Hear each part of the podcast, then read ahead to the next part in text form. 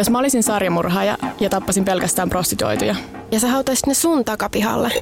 Niin, ja sit se olisi mun huoropuutarha. Moi, me ollaan Pauliina ja Justina ja tää on Huoropuutarha. Moi. Ja se on Justina vuoro kertoa ensin. Jep. Ja uh, mulla on tällä kertaa Robert Ben Rhodes, eli rekka pysäkkimurhaaja. Tai ainakin yksi niistä. Joo.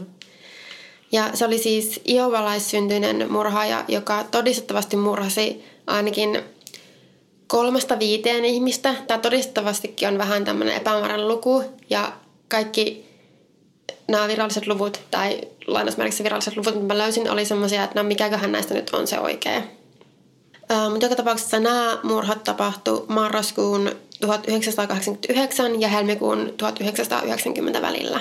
Ja tämän Rhodesin uhriluvun epäillään kuitenkin olleen suurempi, ja siis ehkä jopa 50. Aha. Ja että nämä murhat ajoittuisi useiden vuosien ajalle, mutta tota, palataan tähän vielä myöhemmin. Tämän Rhodesin lapsuudesta ja nuoruudesta ei hirveästi ollut tietoa tai sitä tiedetä kauhean paljon. Muuta kuin, että se syntyi vuonna 1945 Iovassa ja se pidätettiin nuoruudessaan muutaman kerran verrattain semmoista aika pienistä rötöksistä, ainakin niin kuin verrattuna murhiin, että tota, tappele- tappelemisesta ja niin kuin moottoriajoneuvon peukaloimisesta. Että ei ollut varsinaisesti niin kuin varastaminen, mutta ehkä oli sitten yrittänyt murtautua siihen tai Aa, niin niin. jotakin tämmöistä.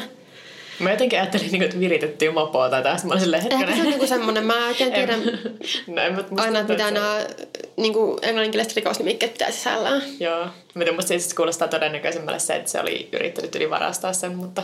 Mm. Tai katkaissut jotkut, en mä tiedä.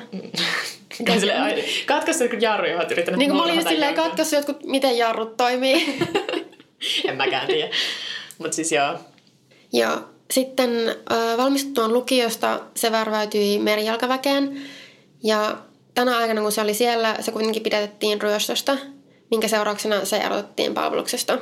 Ja siis tää oli tämmöinen äh, niin kuin dishonorable discharge. Mm. Mikähän se on suomeksi muuta, kun mä löysin vaan, että erotettiin palveluksesta tai niin kuin häpeällisesti erotettiin palveluksesta, mikä mun mielestä kuulosti tosi oudolta. Joo, on sillä varmaan joku termi, mutta... Ja tämä tapahtui noin 1967. Ja tämän Rhodesin merijalkaväkiaikoihin sen isä pidätettiin lapsen seksuaalisesta hyväksikäytössä, jossa uhri oli 12-vuotias. Ja se Rhodesin isä teki itsemurhan sen pidättämisen jälkeen. Mutta tota, mitään muuta sen perheelämästä mä en hirveästi löytänyt. Ja toi oli niin kun, ö, tavallaan ainut semmoinen järkyttävä asia sen niin, niin, niin. niin. Niin kun lapsuudesta tai nuoruudesta. Joo, sieltä merijalkaväestä erottamisen jälkeen Rhodes kävi niin collegea ja onko se nyt niin kuin yliopistoa vähän aikaa, mutta lopetti. Sitten se pyrki poliisiksi, mutta ei päässyt, mikä on aika yleinen. Tämä melkein menee jo semmoiseen meidän omaan sarimurhaabingoon. Joo, joo, ehdottomasti menee tosi monella on toi, että haluaa poliisiksi tai sitten niin kuin hengailee poliisivoimien kanssa tai niin kuin samoissa baareissa, missä käy aika paljon poliiseja tai jotain. Niin. Ainakin Ed Kemper on No niin, semmoista joo. Ed Kemper. Joo. Ja sitten sen jälkeen työskenteli useissa eri paikoissa, että oli niin kuin supermarketeissa töissä ja varastohommissa ja ravintoloissa ja niin edelleen. Ja se meni myös ensimmäisen kerran naimisiin 1960-luvun lopulla. Mä en löytänyt tarkkaa vuosilukua. Ja ne sai sen vaimon kanssa pojan, mutta niiden avioliitto päättyi kuitenkin eroon 1972. Sitten tämän jälkeen Rhodes meni naimisiin vielä kaksi kertaa 1970-80-lukujen aikana. Ja viimeisin avioliitto kesti, jos mä nyt löysin oikeat vuosiluvut, vuodesta 87 vuoteen 89. Ja se oli myös aktiivinen BDSM-skenessä. On toinen, mikä mulle tulee lyhyen ensin, mikä on niinku tälleen BDSM-skenessä. Ja mä en taaskaan niinku halua vetää lankaa BDSM, BDSMstä ei mutta tämä vaan tapahtui. Öö, mutta se on tietysti sellainen asia, joka mainitaan joka, joka paikassa. Ja varsinkin tämän murhaajan yhteydessä mä ehkä ymmärrän enää, miten, miksi se mainitaan. Mm-hmm. Ja tota, siitä on esimerkiksi löytyy yksi semmoinen kuva, missä on ilmeisesti pukeutunut Halloween-asuun, mutta sen Halloween-asu koostuu siis ketjuista ja nahasta. Okei. Okay. Mutta kumminkin semmoinen, että siinä niin näkyy enemmän ihoa kuin mitään muuta. Hot. Se on mielenkiintoinen. Ja sen silloinen vaimo ei ollut mitenkään kauhean innoissaan tästä skeneestä. Se ei ollut ihan sen juttu. Ja sen Rhodesin lempinimi niissä piireissä oli Whips and Chains, eli siis niin kuin ruoskat ja kahleet. Tämäkin on vähän tämmönen, no en mä tiedä onko red flag, mutta ainakin tällä jälkiviisaana mm. aika red flag. Ja mä luin yhdestä lähteestä jopa, että yhdessä vaiheessa Rhodes olisi niin kuin ostanut vaimolleen miespuolisen seksiorjan, mutta sen vaimo kieltäytyi näkemästä sitä. Mä en ole ihan varma, miten paikkaspitävä tämä on, koska mun mielestä mä näin tämän vaan yhdessä tai ehkä kahdessa lähteessä. Okei. Okay. Mä tiedän, aika ikävä tilanne, kun joku olisi silleen, hei kulta, mä ostin sulle tämmöisen romanttisen lahjan, se on seksiorja. Ja sitten olisi aah. Silleen, aah. Ja sitten okay. se ei ole yhtään sen juttuja, vaan sille, ää, miten, miten kohteliaasti kieltäydyn tästä. Avaa ulkoa silleen, me ja mä luin sen niin kuin Thought-katalogista, ja mä en ihan varma, miten luettava paikka se on. Vaikka siellä on kyllä tosi paljon kaikkea True Crime-juttuja. Aa. Mä muistan sen semmoisena, missä oli jotain tyylin blogi, blogiaikoina. Siellä oli tosi paljon semmoisia runoista tai jostain semmoisesta silleen, miten pääset yli kirjailijablogista tai jotenkin semmoisesta niinku niin, ja siis Mä en muista sitä niinku, niinku, true crime lähteenä. Mutta siellä on tosi paljon niitä, mutta siellä on just semmoisia, että listattuna horoskoopimerkit siitä, että kuka on paras sängyssä tai jotain joo, tämmöistä. Joo, just tämmöisiä listoja. Se on vähän niin kuin BuzzFeed, mutta ei yhtään menestynyt. Niin. Mutta ehkä siellä on sen takia ne true crime-juttuja, että koska ne on vaan sitä hypännyt just semmoisen niin seuraavan trendiin. Niin, siis siellä on kyllä kaikkea. Okay. Joka tapauksessa. Palataan näihin työpaikkoihin. Ja kun se oli ollut hyppi, hyppinyt työpaikasta toiseen, niin loppujen lopuksi se pääntyi sitten rekkakuskiksi. Ja niin kuin me ollaan aiemmin mainittu, niin se oli niin kuin, tai on ollut sarimurhaajien unelma-ammatti. Mm. Ja mä en ole ihan varma, että luokitellaanko tämä Roach varmistettujen uhrien perusteella sarjamurhaajaksi vai ei. Monta niitä oli? Öö, kolmesta viiteen ja sikäli vähän epäselvää. Okay. Että, no, mä palaan tähän vielä myöhemmin. okay, joo. joo.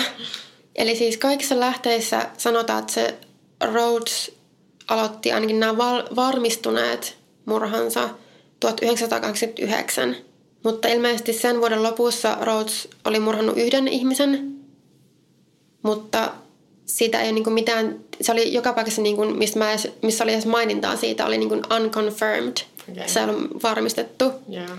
Ja ensimmäistä uhreista puhutaan, että ne oli niin kuin vasta tota, 90, 1990-luvun puolella. Joten tässä oli vähän tämmöistä epäselvyyttä, mä oikein tiedä, että tota, minä vuonna ne sitten varsinaisesti alkoi. Tai minä vuonna niin on se varmistunut ensimmäinen murha. Mutta joo, siirrytään nyt sinne 90-luvun puolelle. Ja nämä ensimmäiset nimetyt uhrit ainakin oli siis pariskunta Candace Walsh ja Scott Tchuskovski. Ja nämä oli siis vasta naimisiin mennyt pariskunta, jotka oli liftaamassa häämatkallaan tammikuussa 1990. Jotenkin ihan ajatus, että liftaa häämatkalla. Mä ei pyöt päättynyt. Niin, Kauan. ja ei nyt liftaaminen muutenkaan ole mitenkään hyvä idea, mutta mm. semmoisen huolettomampana aikana joskus Öö, mun mielestä ne oli tyylin matkaamassa niin kuin toiselle, mistä, sieltä mistä oli kotoisin, niin sitä niin kuin vastapäiselle rannikolle jotakin ilmeisesti tämmöistä niin kuin lähetystyötä tekemään. Ah, mä olin sanomassa eka, että vitu hipit, kun liftaa häämatkalla, mutta ehkä ne oli, no voi ne siltä olla hippejä ja semmoisia niin. rakastaa koko maailmaa. Jep. Mutta joo, tämä Rhodes sitten otti ne kyytiinsä ja ilmeisesti se tappoi Syskovskin, eli tämän mies, miespuolisen heti ampumalla, mutta piti Walshia vankinaan vielä noin viikon sen jälkeen. Ja se siis raiskasi ja kidutti Walshia, kunnes murhasi myös sen ampumalla. Ja tämän Syskovskin ruumis löytyi pian murhan jälkeen moottoritien varrasta, mihin Rhodes oli sen vaan dumpannut. Mutta sen henkilöllisyys saatiin selville vasta 1992. Ja Walshin ruumiin löysi metsästäjät lokakuussa 1990 ja sen ruumis tunnistettiin vasta vuonna 2003, uh-huh. mikä oli mun mielestä tosi ihmeistä, koska kumminkin siinä mainittiin, että kun se oli tunnistettu, niin että pystyttiin niin perheenjäsenille kertomaan sitten tai varmistamaan, että, että tämä on se ja se henkilö, että eikä kukaan nyt ollut niin jotenkin kysellyt tai pystynyt tunnistamaan sitä sitten aiemmin. Öö, no tästä noin kuukautta myöhemmin Rhodes poimi toisen liftavan pariskunnan 14-vuotiaan Regina K. Waltersin ja sen 18-vuotiaan poikaystävän Ricky Lee Jonesin. Ne oli karannut kotoa ja ilmeisesti suunnitteli, että ne liftaisi Meksikoon. Ja kuten aiemmissakin murhassa, Rhodes tappoi tämän Jonesin välittömästi ja hylkäsi ruumiin Mississippiin, josta se löydettiin myöhemmin. Ja Regina Walters ja Rhodes piti vankinaan noin kaksi viikkoa, kiduttajan ja raiskaten myös sitä, kuten oli tehnyt myös Candace Walshille – ja äh, tässä on näitä innoittavia yksityiskohtia, mutta Rhodes oli muun muassa lävistänyt sen Waltersin ihoa koukuilla. Se ajeli kaikki sen hiukset ja ilmeisesti myös häpykarvat ja puki sen mustaan mekkoon ja korkkareihin, että ottaisi kuvia siitä. Ja tota, tästä Regina Waltersista löytyikin muutama aika semmoinen hyytävä surullisen kuuluisa valokuva. Ai ei. missä ne on, näyttää, että ne olisi jossain ladossa, missä se on, missä tämä tota, Rhodes on ottanut sitä Reginasta kuvia, ja sillä on siis hiukset kynnitty lyhyiksi, sillä on päällä musta mekko ja mustat korkkarit, ja se on tosi pelokkaan näköinen, ja siinä kaikkein kuuluisimmassa kuvassa se siis vaan niin kuin on nostanut kädet silleen itsensä eteen vähän niin semmoinen puolustus, puolustautuvasti. Se on tosi karmiva kuva, mutta se on niin kuin ihan ilmeisesti viimeinen kuva, mikä sitten otettiin ennen kuin sit se Rhodes murhasi sen. Että jos haluaa välttämättä nähdä niitä, niin... Mutta siis se on semmoinen, mitä mä oon niin nähnyt monta kertaa vuosien varrella. Varmaan just jossain Redditin hyytävimmät valokuvat Joo, Redeissä tai jotain niin, tämmöistä. On ihan se subredditkin, mikä on tyyliin Last Images, kuvia. joo, myös siellä se on.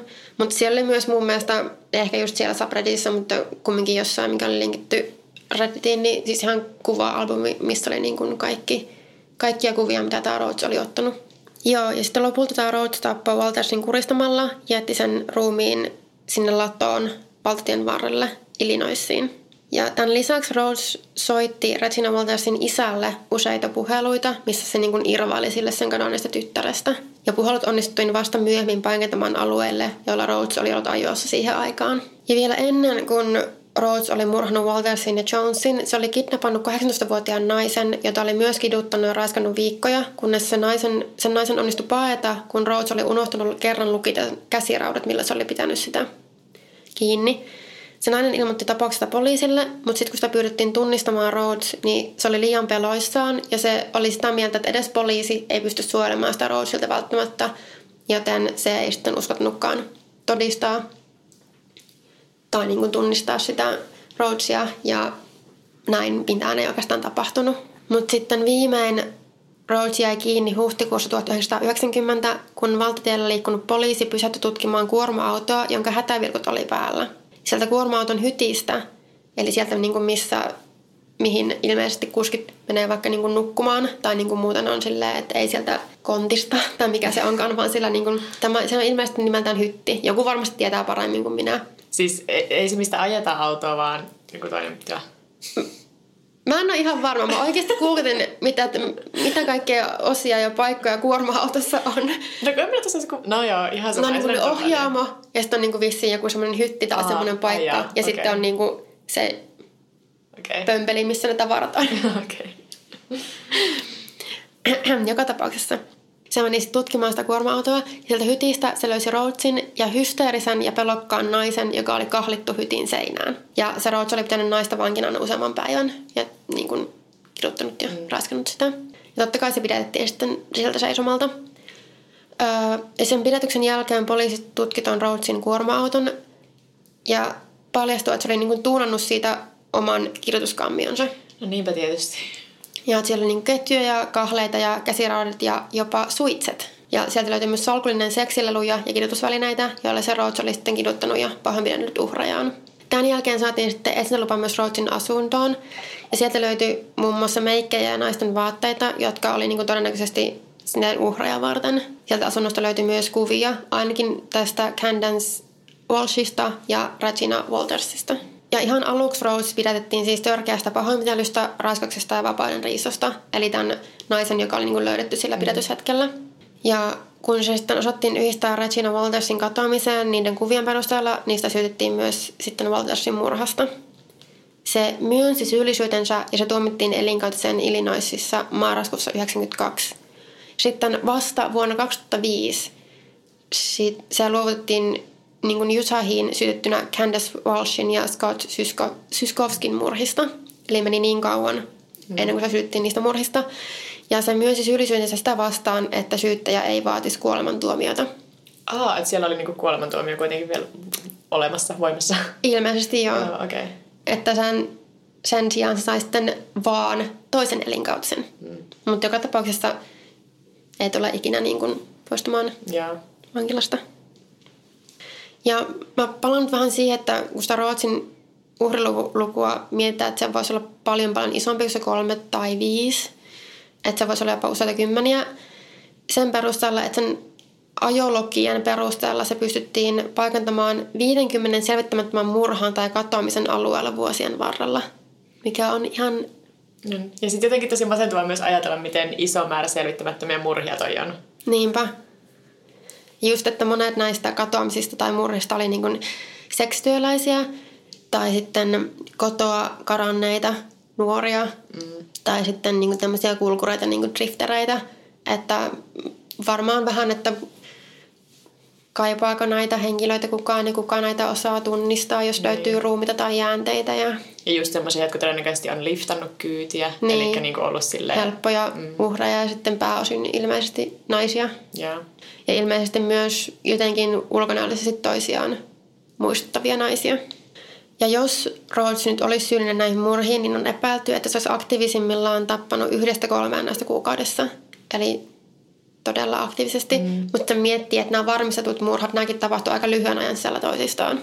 Ja yksi myös syy lisää, miksi on epäilty, että se olisi pidempäänkin ollut harsnutta murhaamista, on se, että sen, niin kuin se rape kit, eli siis se matkalaukku, missä oli niitä seksialueella kidutusvälineitä, oli tosi yksityiskohtainen ja niin kuin niitä oli pidetty tosi hyvää huolta.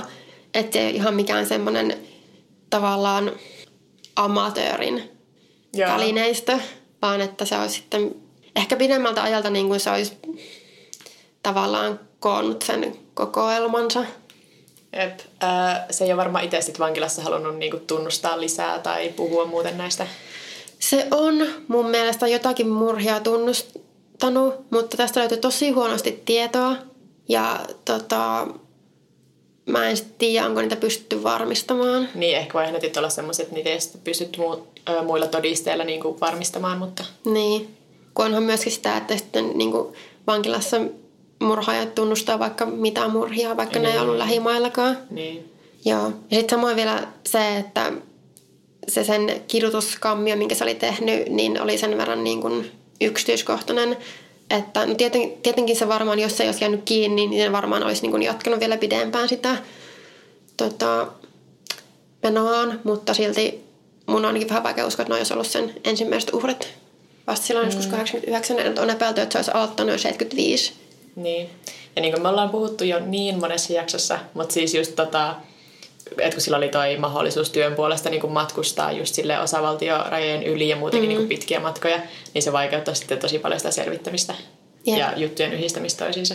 Niin, vielä niin kuin just 70-80-luvulla ei ole, varsinkin kun on niin kuin ehkä paljon enemmän tämmö, on niin kuin liftaajia ja kaikenlaisia karkuraita ja kulkuraita ja niin kuin seksityöläisiä ja muuta semmoisia, joita ei ehkä niin kuin just kaivata tai niiden mm. katoamista ei edes huomata.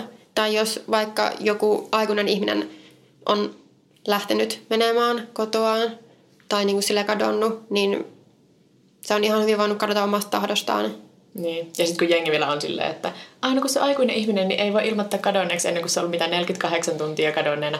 Ihan hyvin voi ilmoittaa. Jos se on niinku tavastaan poikkeavasti, että sä et saa yhteyttä johonkin aikuiseen ihmiseen kahteen vuorokauteen tai niinku lyhyemmässä ajassa, niin kyllä sä voit ilmoittaa, että se on niin. kadonnut.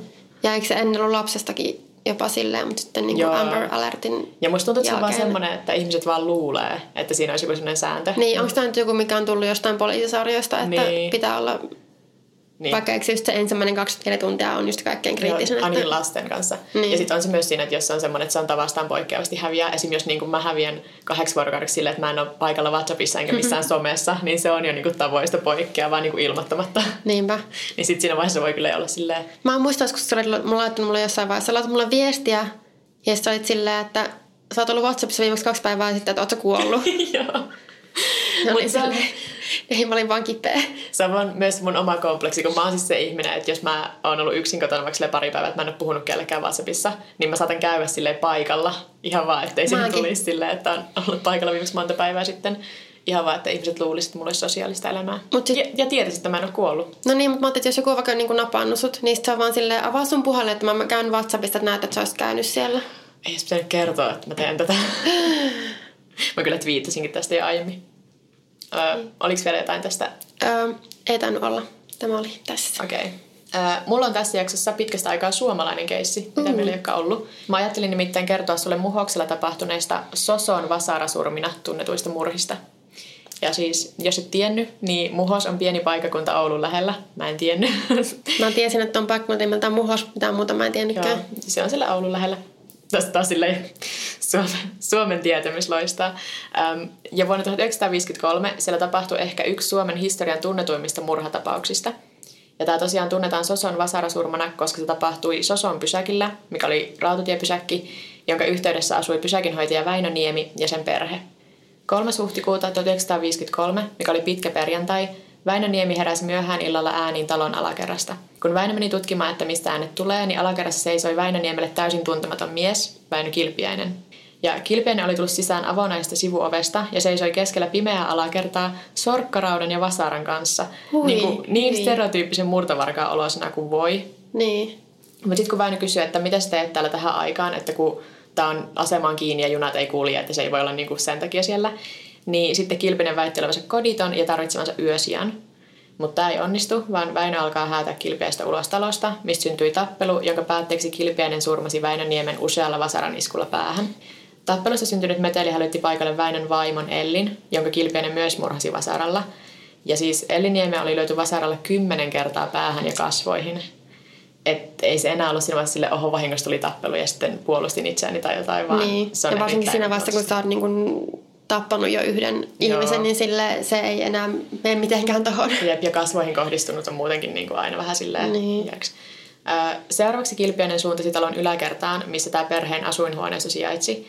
Ja portaista tuli vastaan perheen 18-vuotias tytär Leila. Ja niin kuin ehkä osaat arvata, niin Kilpiöinen surmasi tämänkin vasaralla ja jatkoi sitten matkaa yläkertaan. Yläkerran keittiössä oli piilossa perheen pojan tytär Pirkko, joka oli kuusi-vuotias, jonka Kilpiöinen myös murhasi usealla vasaran iskulla päähän. Tämän jälkeen Kilpeinen räjäytti talossa olleen kassakaapin dynamiitilla, ihan kuin jossain sarjakuvassa. Wow. Koska se oli tosiaan alun perin murtautunut taloon ryöstääkseen sen, eikä kai ollut arvonnut, että siellä voisi olla joku kotona, mutta eipä toi hirveästi hidastanut sitä, että siellä olikin Niin, joku kotona. miten se on niinku murhannut neljä ihmistä ja piti tulla vaan ryöstämään. Niin, yllättäen tämä sitten myöhemmin oikeudessa oikein mene läpi tämä, että halusin vain ryöstää ja se eskaloitui. Niin. Mutta tota, joka tapauksessa sieltä kassakaapista Kilpiäinen sai noin 100 000 markkaa käteistä, mikä ei ole mitenkään iso summa. Et alibijutussa taisi olla, että se olisi alle 3 000 euroa nykyrahassa. Et myös se, että se kuvittelee, että sillä olisi enemmän rahaa, ja ei sillä oikeasti ollut. Ja sitten se keräsi mukaansa myös vähän muuta erikoista ryöstösaalista. Et tässä on lista, jonka mä löysin yhdestä vanhasta lehtijutusta. Ryöstösaalis. Naisten leninkikangas. 14 gramofonilevyä. Hopeinen silmälasikotelu. Täytekynä ynnä muuta. Ehkä se oli silleen, mä saan myytyä nää jossain. Niin. Ja sitten se oli ehkä myös se, että jos sä ootti, että sä saanut siltä paljon rahaa ja sitten sitä löytyikin niin vähän, niin sitten niin. se oli Niin. sille otan kaiken mukaan, mitä lähtee. Mä oikein tiedä. Mm.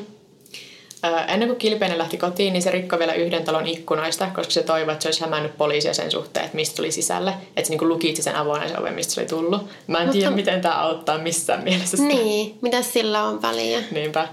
Sitten se kuitenkin jätti sormenjäljen puukkoon, jonka jätti sinne rikospaikalle, mitä sitten myöhemmin käytetään todisteena oikeudessa. Että ei tämä mikään niinku rikollisnero ollut. Kilpiäinen ajoi Sosolta kotiin taksilla, ja se taksikuski on myöhemmin kertonut, että pelkäsi miehen tappavan hänet, mutta sitten matka oli kuitenkin päättynyt onnellisesti, kun Kilpiäinen oli maksanut taksin isolla setelillä, eli osalla niistä just varastetuista rahoista. Mä en oikein tiedä, että miksi, tai mikä siinä Kilpiäisessä oli sanonut sen taksikuskin pelkäämään niin henkensä puolesta. Niin, vai onko se vaan silleen, että jälkeenpäin nyt kun mietin, niin... Mäkin sitten, että onko se vähän semmoista jälkiviisautta. Niin, ja totta kai se on varmasti kylmännyt, kun on tajunnut silleen, että aa, tätä mä kuskasin siellä. Niin, ja siis yhdessä lehtijutussa mainitaan, että sillä kilpiäisellä oli ollut varastetut aurinkolasit päässä, kun se oli tullut yöllä taksilla.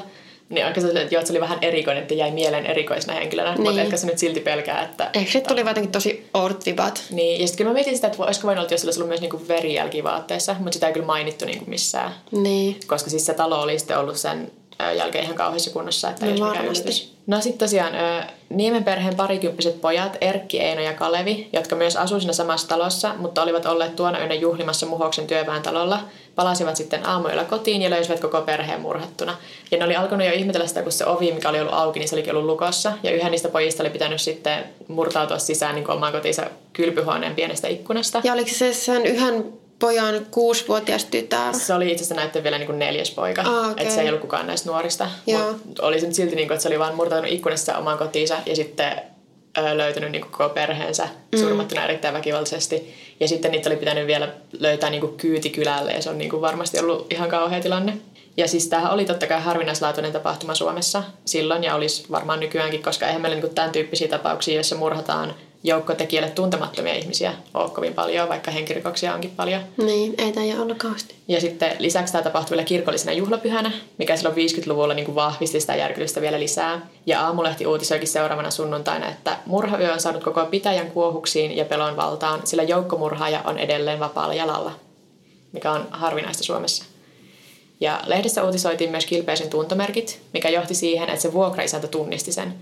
Vuokraisännän mukaan Kilpiäinen oli käyttäytynyt oudosti pitkäperjantaista eteenpäin, koska kuulemma Kilpiäinen ei aiemmin ollut mitenkään kiinnostunut siitä, että mitä Suomessa tai maailmalla tapahtui, mutta sitten murhavion jälkeen oli seurannut uutisia todella tarkasti, mikä on aina vähän vinkki. Mm.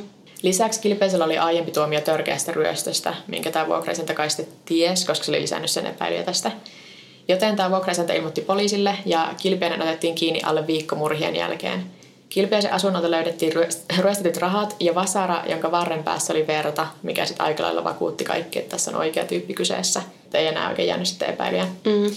Oikeudenkäynnissä Kilpiäinen ensin syytti teosta jotain olematonta rikoskumppaniaan ja muutenkin käyttäytyi aika sekavasti. Ja motiiviksi murhille Kilpiäinen kertoi vain köyhyyden, koska sillä oli vaimo ja alle vuoden ikäinen tytär, josta pitää huolta. Niin sitten se oli epätoivoisena päättänyt ryöstää tämän asematalon ja vahingossa murhasi neljä ihmistä, joista yksi oli kuusivuotias lapsi. Tai niin. Niin kuin, ja käytti vielä erityisen julmaa väkivaltaa näissä murhissa. Niin. Että ihan ymmärrettävästi ei katsottu oikein oikeudesta tästä mitenkään No ei ehkä oikein mene läpi. Joo. Ö, Toukokuun 23. päivä Kilpiäinen tuomitaan neljästä murhasta jokaisesta elinkaudeksi kuritushuoneeseen, eli niin kuin elinkautinen vankilaan. Mm. Ja Kilpiäinen oli tosiaan näiden tekojen aikaa vasta 23-vuotias, mitä mä en tainnut mainita missään.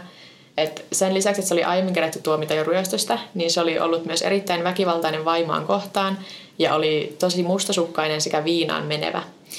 Vaimo oli kuitenkin pitänyt heidän avioliittoaan normaalina, eikä ollut osannut kuvitella, että hänen miehensä olisi voinut syyllistyä Soson kaltaiseen rikokseen. Oi 50-luku, kun sun, Niin. sun mies hakkaa sua silleen, Mutta tämähän on ihan normaalia. ja sä oot silleen, ei, ei niin normaalia avioliittoa. Pääspä eroon siitä Jep. sitten. Tämän Sosan tapauksen oikeudenkäynnin aikana Suomessa keskusteltiin tosi paljon kuolemantuomiosta. Että tämä ilmiö vieläkin ehkä näkyy silleen, että jos joku rikollinen nähdään niin kuin parantumattomana tapauksena, niin sitten kansa alkaa puhua sille, että no pitäisikö olla kuolemantuomio. Ja tämä Kilpiäinen nähtiin silleen semmoisena monsterina, joka niin kuin ei varmasti tästä enää parantus. Ja sitten tämä herätti siis niinkin paljon keskustelua, että kymmenen kansanedustajaa jätti eduskunnan kanslian kysymyksen siitä, että onko hallitus harkinnut kuolemantuomion käyttöönottoa näiden viimeaikaisten rikosten takia. Et kuolemanrangaistus rauha-aikana oli poistettu Suomen laista vasta 1949, eli ihan kolme vuotta, neljä vuotta ennen tätä rikosta. Joo. Et sinällään kuitenkin ajankohtainen aihe vielä. Mutta toki aika erikoista silti, että vaikka se kuolemanrangaistus oli sillä laissa, niin eihän sitä silti ollut sata vuosien ulkopuolella ollut käytetty niinku oikeastaan ikinä. Että vissiin 1800-luvun alussa on viimeksi Suomessa käytetty niinku kuolemanrangaistusta. Ai joo. Et ei se niinku, vaikka se oli siellä laissa ollut vielä aika pitkään, niin ei sitä ole silti käytetty. Et se oli ehkä vähän semmoista, ihmiset vaan oli niin järkyttyneitä, kun jotenkin elettiin semmoista aikaa, että oli silleen, kaikki oli nousukausi ja ei ollut rikoksia niin paljon, kun sodat Niin. oli ohi. Niin sitten, Ja ei tommosia, ei tommosia vaan niinku tapahdu Suomessa niinpä. kauheasti. Jep. No, mutta siis me nyt tiedetään, että kuolemanrangaistusta ei tuotu takaisin, vaan Kilpiäinen sitten vietti loppuelämänsä vankilassa. Se lähetti useita armonanemuksia Kekkoselle ilman tulosta, yllätys, ja kuoli vuonna 1973 lääkehoidon aiheuttamaan rasitukseen. Et siis ilmeisesti munuaiset petti, mutta mä en tiedä, että mikä se alkuperäinen lääkehoitoa vaatinut sairaus oli. Ja Kilpen oli ehtinyt istua tuomiotaan yli 20 vuotta siinä vaiheessa. Se oli tosi yksinäinen, kun ex-vaimo ja tytär ei pitänyt mitään yhteyttä. Ja kummaa. Joo, ja muutkin vangit ilmeisesti vieroksui koko tyyppiä, eivätkä voineet ymmärtää Soson rikosta. Silleen, okei, voi harmi, että olet yksinäinen. Niin. No mutta ei tota, en mäkään, no oikein kuka voisi ymmärtää, mutta kun ei tuossa ole mitään semmoista järkevää motiivia, kun ei se vaan voi olla sillä, että tämä ryöstö nyt eskaloitu. Että jos on, tämä tuntuu hirveältä sanoa, mutta jos se olisi niin tappanut esimerkiksi vaan sen talon isännän, mm. niin sitten se olisi ehkä mennyt enemmän semmoiseksi, että se eskaloitu. Mutta ei tuommoinen järjestelmällinen tosi väkivaltainen murhaaminen. Niin, miksi piti murhaa vielä se kuusivuotias lapsikin? Niin, ei se olisi oliko se uhka? Niin, ei se olisi estänyt suoraan jättämästä sitä pankkiholvia, tai ei pankkiholvia, siis mikä onkaan sitä kaappia, kassakaappia. Mutta tota, sille ei ikinä tehty mielenterveystutkimusta, että Joo. Olisiko No, sitten ollut jotain, kun siis sitä kuvalta, että se oli äkkipikainen ja mustasukkainen ja semmoinen. Mm. Mutta eipä nyt silleen väliä, koska Sitten mä taas mietin siihen aikaan, minkälaisessa näistä esimerkiksi oli ne jotkut mielentilatutkimukset tai semmoiset. Mä luin kaikkia niitä vanhoja uutisia, niin niissä vaan mainittiin, että ei tehty niin mielenterveystutkimusta. Ja sitten Joo. tosi paljon vedottiin siihen, että kun se oli tapahtunut pyhäpäivänä ja sitten vielä siellä oikeudessa, niin tämä rukoili niiden uhrien sielujen puolesta tai jotain, niin sitten sitä ei katsottu oikein missään mielessä hyvällä. Et toki mm. 50-luvulla uskonto oli vielä tärkeämpi osa melkein kaikkien elämää, Jep. niin sitten se oikeastaan vaan pahenti sitä tilannetta, vaikka se yritti ehkä vedota niin kuin kansaan sillä, että se rukoilee, niin oikeasti se vaan pahensi ehkä tilannetta. Niinpä. Öm, mutta joo, tästä mulla ei hirveän paljon enempää ole. Että tota, kuoli päälle nelikymppisenä ja tähän loppuun mä nyt ehkä sanon, että vaikka mä usein puhun pahaa murhainfosta tässä podcastissa, niin näissä kotimaisissa tapauksissa ne skannaukset vanhoista lehtituista on oikeasti ihan hyödyllisiä, että ne antaa semmoista tiettyä ajankuvaa, mistä mä tykkään, ja niinku semmoisella tavalla, mihin joku Hesarin muisteluartikkeli ei ihan, ei ihan pysty. Ja mun mielestä on tosi mielenkiintoista lukea just näitä vanhoja miten ne on raportoitu. Ja siis kaikki ihan niin sanavalinnoista lähtien mun mielestä jotenkin tosi Joo, ja sitten tästä löytyy myös sellaisia kuvia, mitkä on otettu siitä, mitä se kansa on niin innoissaan lukenut, just kun oli tullut vaikka Hesari, missä on tästä ollut juttu, niin sitten siinä on hirveän niin jonoa sinne kaikki on ostamassa sitä lehteä. Että oli ehkä semmoinen, mikä aloitti kans, tai ne ei välttämättä aloittanut, mutta oli niin semmoinen iso true crime juttu Suomessa, mitä seurattiin. Että just kun iltasanomatkin oli ihan vasta tullut, että mm. koska saatiin lisää tietoa, sitten koska iltapainos tuli, niin pystyttiin painamaan niin just tuoreimmat uutiset. Niinpä. Ja se oli vielä uusi juttu siinä vaiheessa. Ähm, Anja, mä haluaisin kiittää myös aiheesta kirjoitettua gradua, Sosan peto, Sosan rautatiepysäkillä vuonna 1953 tapahtunut ryöstömurha ja sitä seurannut julkinen keskustelu kuoleman rangaistuksesta, joka oli silleen ihanan tarkka lähdeviittausten kanssa silloin, kun kaikki muut mun lähteet oli ihan eri mieltä kaikista yksityiskohdista. Ai, okay. Ja sitten tota, tuolla muhoksella on vieläkin pystyssä muistomerkki näille uhreille. Ähm, mä en oikein ole varma missä, mutta murhainfosta löytyy ohjeet, jos haluaa mennä katsomaan. Ja se on aika karun näköinen, kun siinä on äh, toki niin kuin kaikkien nimet ja se päivän, milloin on kuollut. Ja sitten siinä on enkeli ja vasara, mikä tuntuu niin kuin. Miksi siinä on vasara? Joo, mm. Eikö toi ole vähän mautonta? Munkin mielestä. Kuinka on... monen muistomerkki laitetaan se murha-ase? Niinpä. Sitten mä en tiedä, kuka siitä on vastuussa. Se on siis ollut olemassa varmasti sieltä 50-luvulta asti, että niin niin. ei ole sen no, tuorempi. Silti hein tähän jotain. Joo, munkin mielestä oli kummallinen, kun näistä sen kuvan. Mutta joo, se oli ö, Sosan Vasara-surmat. Mä en ollut ikinä kuullut tästä. Ja siis tää on kuitenkin luulisin, että tämä olisi niinku vielä tunnetumpi, koska niin. tämä on Suomessa aika iso juttu. Ja sitten... Mä luulen, että mä niinku tiedän tämmöiset suomalaiset niinku isot, isoimmat jutut. Joo, mutta tämä tapahtui aika samoja aikoja sitten, tai olisiko ollut vaan vuotta myöhemmin, sitten tuli Tulilahden kaksoissurma tai joku. Mm. Että sitten siinä on ehkä ollut niinku semmoisia, että vaikka onkin tosi järkyttävä rikos, niin sitten kuitenkin sen pientä jälkeen on tapahtunut toinen, mikä on ehkä vielä enemmän jäänyt sille historiaan. Niin. Mä olisin mietin, että mikä esimerkiksi siinä Tulilahdessa olisi semmoinen, että se olisi jotenkin jäänyt paremmin historiaan niin. kuin toi. Koska tossahan just, tai niin kuin mä mietin, että on niin kuin vielä pienen lapsenkin väkivaltainen murha ja muuta, niin yleensä no. ne järkyttää aika Ja sitten joukkomurhia on aika vähän Suomessa, varsinkin niin tämmöisiä ihan tuntemattoman satunnaisesti valittuja. Mm-hmm. Mutta tosiaan Mä, tästä olisi sille, jossakin, siis joku kirja oli, mikä oli, mistä poliisi muistelee, niin niistä joku käsitteli vähän tätäkin. Että jos haluaa vielä lisää tietoa, koska tästä nyt hirveästi löytyy, niin se gradu oli hyvä, jos haluaa lukea. Ja sitten oli tässä myös mielenkiintoista tämä, miten puhuttiin kuolemantuomioista Suomessa tai kuolemanrangaistuksessa Suomessa. Että se oli just vasta poistettu, niin sitten oli kuitenkin niin kuin... Oli varmasti ihmisiä, joilla oli aika vahvaa mielipiteitä tuosta asiasta. Mm. Ja sitten just niissä vanhoissa lehtituissa oli semmoinen, missä oli haastateltu kansalaisia. Niin itse asiassa siinä jutussa oli että haastattelimme kolme eri kansalaista ja kukaan niistä ei halunnut kuolemanrangaistusta takaisin. Joo. Että sitten oli se myös niinku sitä, että sit oli myös kansalaisia, jotka oli sitä mieltä, että no ei tuoda takaisin tätä. Ja sitten sen jälkeen, kun se oli tehty toi ö, kysymys sinne eduskunnan kansliaan, niin hallitus oli vaan silleen, että ei ole mitään aihetta muuttaa tätä lakia. Että ei se niinku ikinä silleen vakavasti, vakavasti edennyt minnekään. Mm. Mutta siis on se niinku kymmenen kansanedustajaa kuitenkin. En mä tiedä, saisiko nyt, vaikka tapahtuisikin joku tämmöinen järkyttävä rikos, mikä antaisi niinku pontta sille, niin saataisiko me nytkään kymmentä kansanedustajaa, jotka tosissaan jättäisi kysymyksen siitä, että miten kuolemanrangaistus? En oikein usko. Niin. Jos ei muuta, niin varmaan sitten, ehkä ne saattaisi itse sitä siihen uskoakin, mutta sitten ne varmaan myös leimautuisi aika niin. vahvasti sen kautta. paitsi nyt kun toki Euroopan unionikin muuttamassa asioita. Mutta joo, ää, ei me tainnut muuta olla tästä. Onko meidän jakso valmis? Se taitaa olla valmis. Okei. Okay. Äh, meille voi laittaa sähköpostia huoropuutarha.gmail.com tai sitten meille voi laittaa viestiä Twitterissä tai Instagramissa. Mä oon Paulina Kiero. Ja mä oon at Vekepekoni. Ja sitten meillä on myös meidän äh, podcastin oma Instagram, mikä on ihan vaan at huoropuutarha. Kiitos, että kuuntelit. Heippa! Heippa!